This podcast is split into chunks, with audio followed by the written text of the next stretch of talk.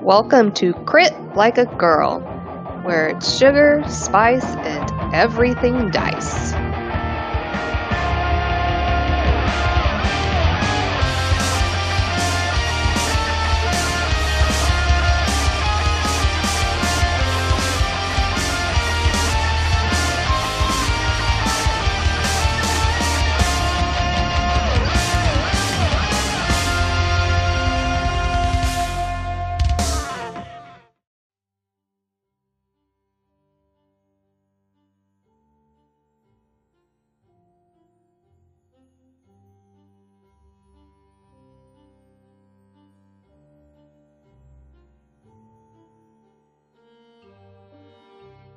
Hello, this is Alana. I play Zuri, our half elf, half human bard. As Zuri is 5 foot 8, she has the build of a runner. She has very tan skin that's freckled all over her face.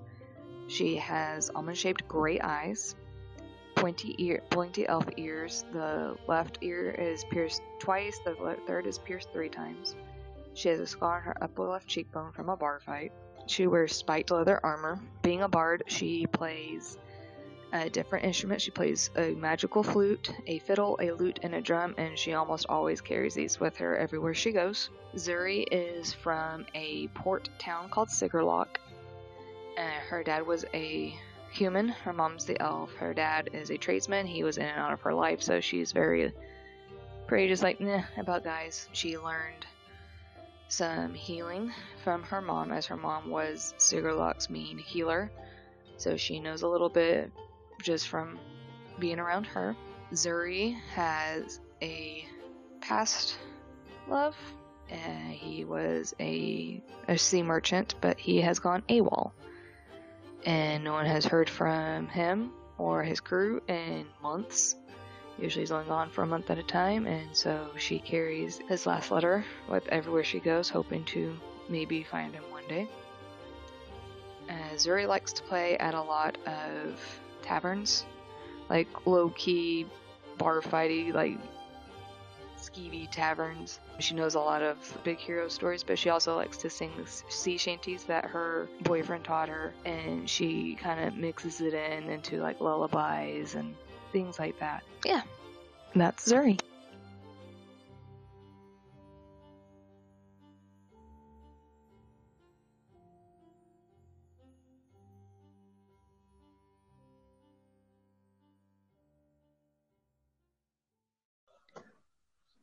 You are home in Sigerlock.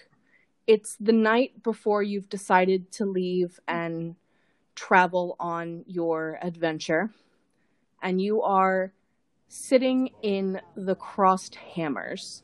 You're very familiar with this tavern. You've been here hundreds of times most likely. It's it's familiar. Tonight it's not terribly busy. There's no one in the fighting ring. There's no one playing yet. There's um, uh, some murmur of conversation from different patrons who are the usuals. And you are sitting at a table. Warwick approaches you from the bar and slides the dwarven ale onto the table in front of you and takes the seat across from you. Kind of smiles at you just a little bit sadly and is like, You know, we're going to miss you around here, correct? Oh, I know, Warwick. I'll miss you too. And the ale. Of course, the ale. You're not going to find anything this quality out there.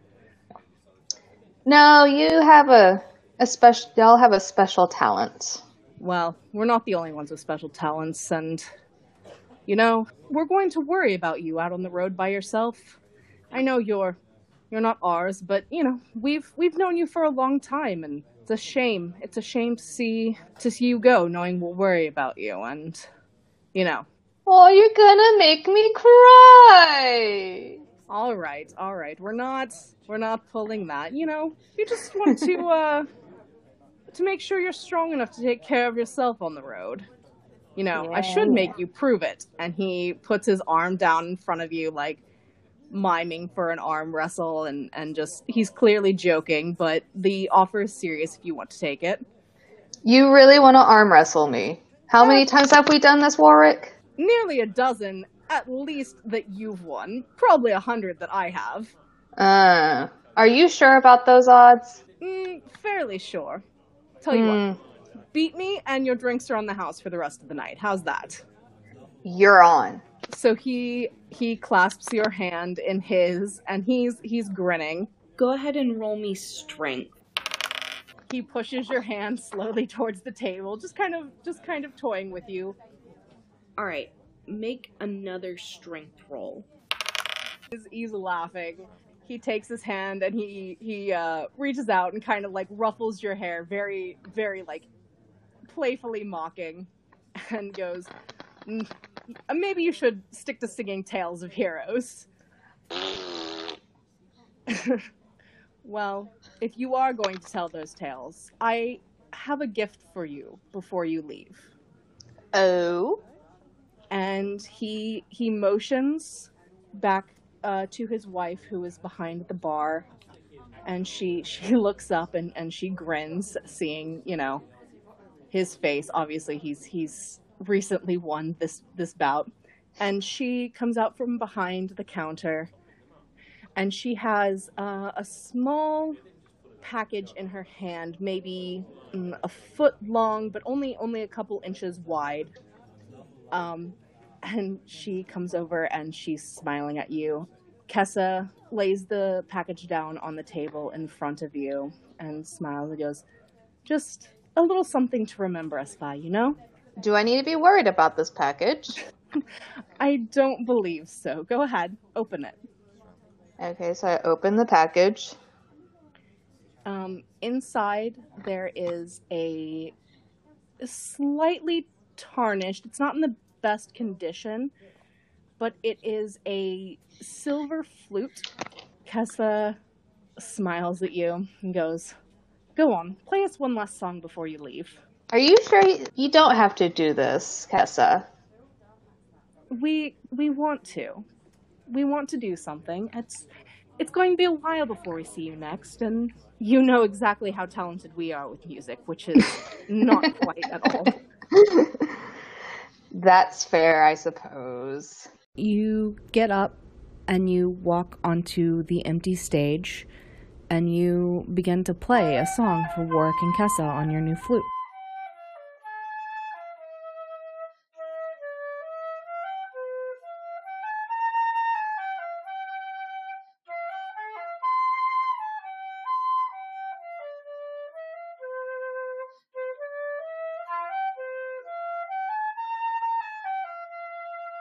As you're playing this song, it takes a few moments, but then this faint bit of magic begins to come off of the flute and swirl around you.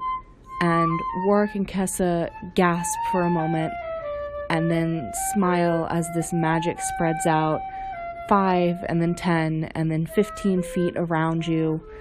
Just these swirling colors and lights for a moment.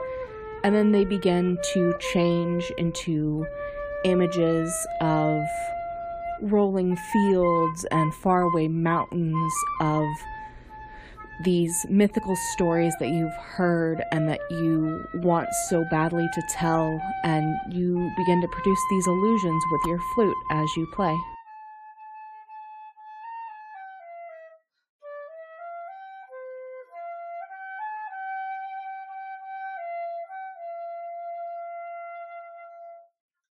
You finish your song, and the illusions fade around you, and you hop off the stage and you go back to your table, and Warwick and Kessa smile at you, and Warwick claps you on the shoulder, and Kessa gives you a hug. You are given drinks for the rest of the night for free, even though you did not win. As it gets late and knowing that you are leaving tomorrow, what do you do before the end of the night?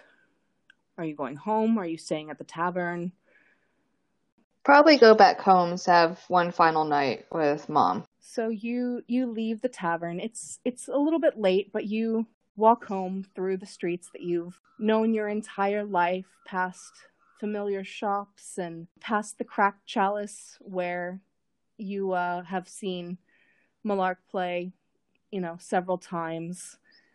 Um, you walk out to the edge of town where you live with your mother. And as you walk inside your house, your your mother gives you a smile. She's clearly sad. She's going to miss you, but she's proud as well. It's a very bittersweet smile. Her child is leaving home. A moment that she's known is going to come, but she is sad to see it nonetheless.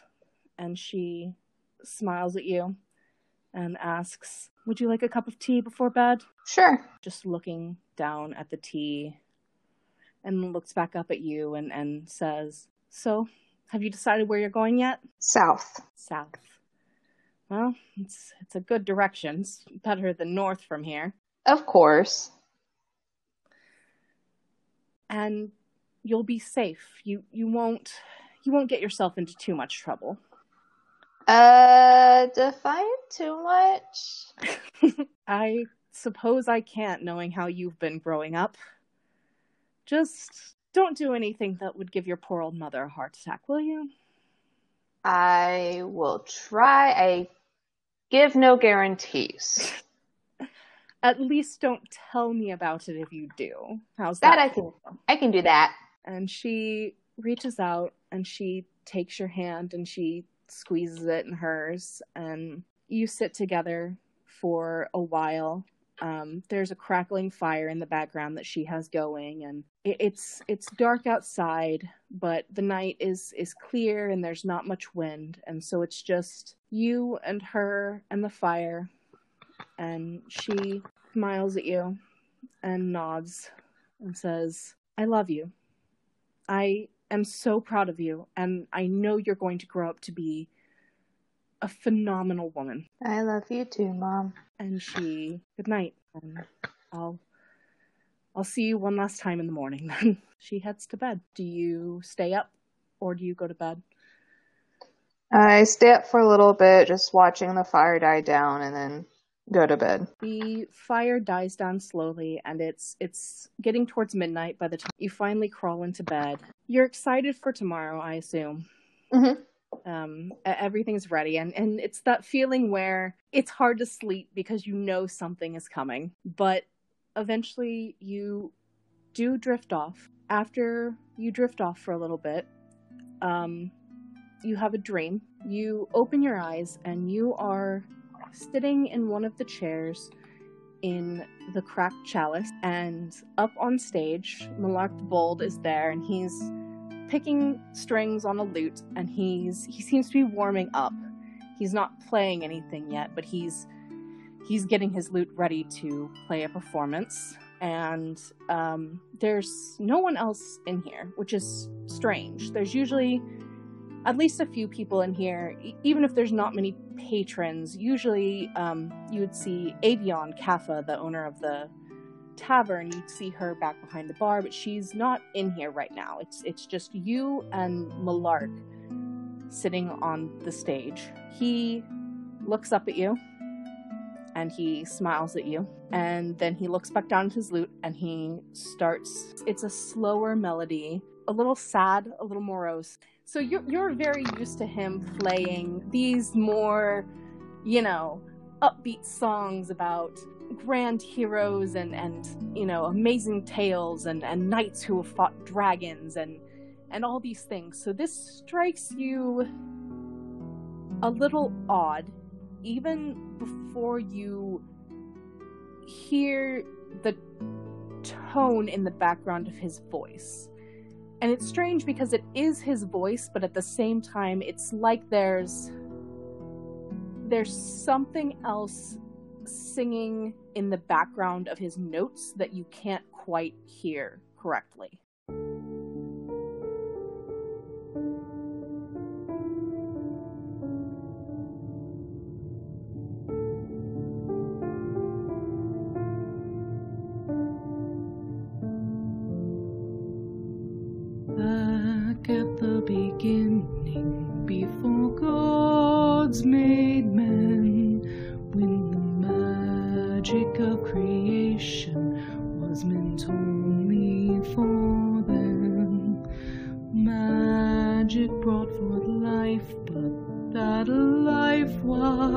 Its own, and mankind beget yet more life. For centuries untold, years of time untold.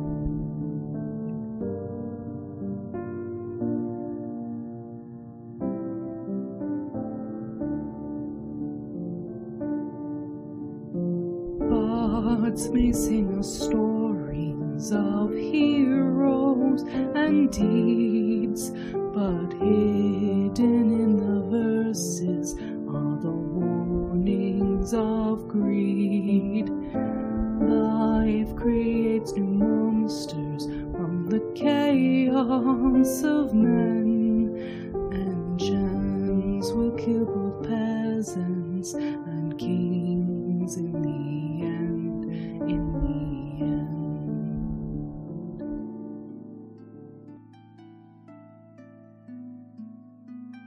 he finishes his song and he smiles at you. And he stands up and walks to the door of the tavern. And he pauses in the doorway and beckons you to follow him and walks through the door. What do you do?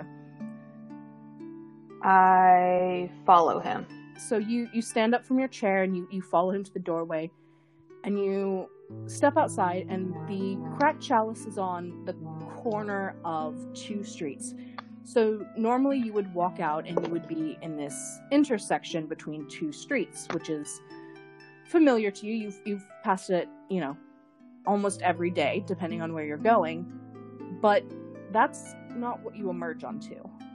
What you emerge onto is a straight open road out in front of you that leads as far as you can see. The sun is in the sky, um, off slightly to the east of being straight above you. And when you look around, there is nothing. There are what used to be trees on this road, but they are blackened and wilted. There is no grass on the ground. There is just flat, dry earth where the road leads to a crossroads. And there are three silhouettes of people. So, um, as you stand there for a minute, trying to, you know, look around and, and figure out what's going on and, you know, where this is that you're you're at and what you're hearing, you, you realize slowly that you don't actually hear much of anything. There are no insects buzzing, there are no animal sounds, there's no birds. Um, you can hear the wind um, in that way where not even a very fast wind travels over complete open expanses. So it's like everything's desolate and dead? Okay. except you do hear a single fluttering of wings. And as you look up, there is a very tiny owl perched on uh, one of the desiccated tree branches nearby you. And it hoots at you and cocks its head and flutters to the next branch and then pauses and looks at you again like it's waiting. Can I can I approach the owl? Okay. As you try to approach the owl, it, it hoots again and it, it um it circles you and then it flies on to the next branch. And it pauses and it waits for you to approach, flutters to the next branch and the next and it it leads you slowly down this road. You're walking for it doesn't feel like a long time, but when you look up, the sun is very definitely to the west. Like you've been walking for hours, even though it feels like it's only been maybe two or three minutes at, at most. And as you as you walk down this road, trying to approach this owl and following it, you see and the owl hoots at you and and lands on your shoulder for a minute and kind of just like nibbles at the top of your ear like almost affectionately and then flies away to one of the silhouettes that you see in the distance and circles them and lands on their shoulder. Do you approach them? I approach them. So as you uh, approach these figures, you're still only seeing their their silhouettes, and and you you start to make out a little bit of them. It's clearly three female figures, but you you really can't make out much more of them before something happens, and the world kind of twists. The world is not moving, nothing is different, but you are suddenly very dizzy for just a moment, and then as you look forward, the sun, which obviously has been moving from east to west as it would normally in the sky, begins going from west to east very rapidly as time begins to spin backwards. Around you, you still see everything is, is desolate, except you see a light at the very very outer reaches of the horizon where you can just barely see it. And the light begins to travel closer and closer and closer. And as you look around, it's happening on all sides. And as the light comes towards you, it leaves behind the world as as you know it. There are, there are trees, there are forests. You can very distantly now hear bird song you can these three figures are still standing near one um, at each of the other three points of the crossroad see you know a, a clear blue sky. Every everything is familiar beautiful verdant alive. And as this light comes closer to you at the very edges of it it starts to form a city. It starts to form buildings um, as if they were resurrecting themselves from burnt ashes that you didn't even know were there. These have been, they had been destroyed so thoroughly. And it comes closer and closer and it passes over you.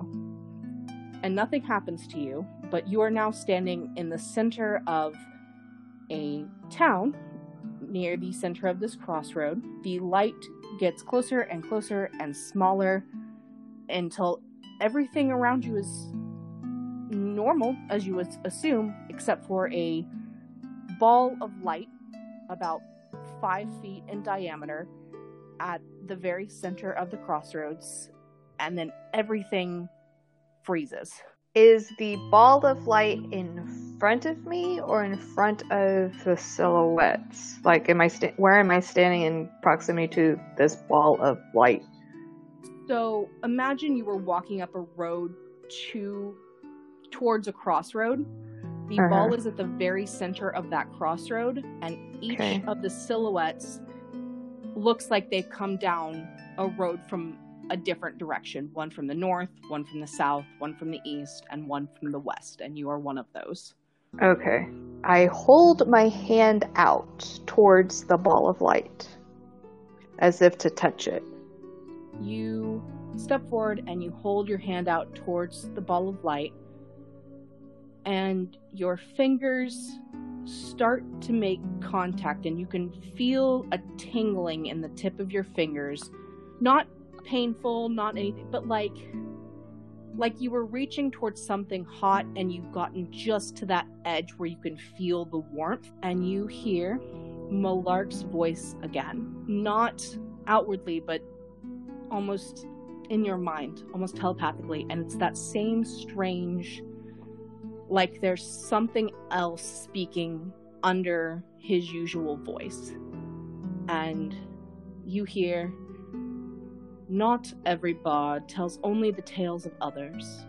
Some have a grand story of their own to tell. And then you wake up and it's morning. Do you do anything before you leave town? I make sure I packed everything, probably grabbed a few extra herbs from the garden, and I just go on my way. It's already said my goodbyes. You head out of town, going south along the main road that leads out of Sigerlock down and curves around the Silverwood, and you begin to travel towards the nearest city along that road, which is the crossroads city of Rosesti.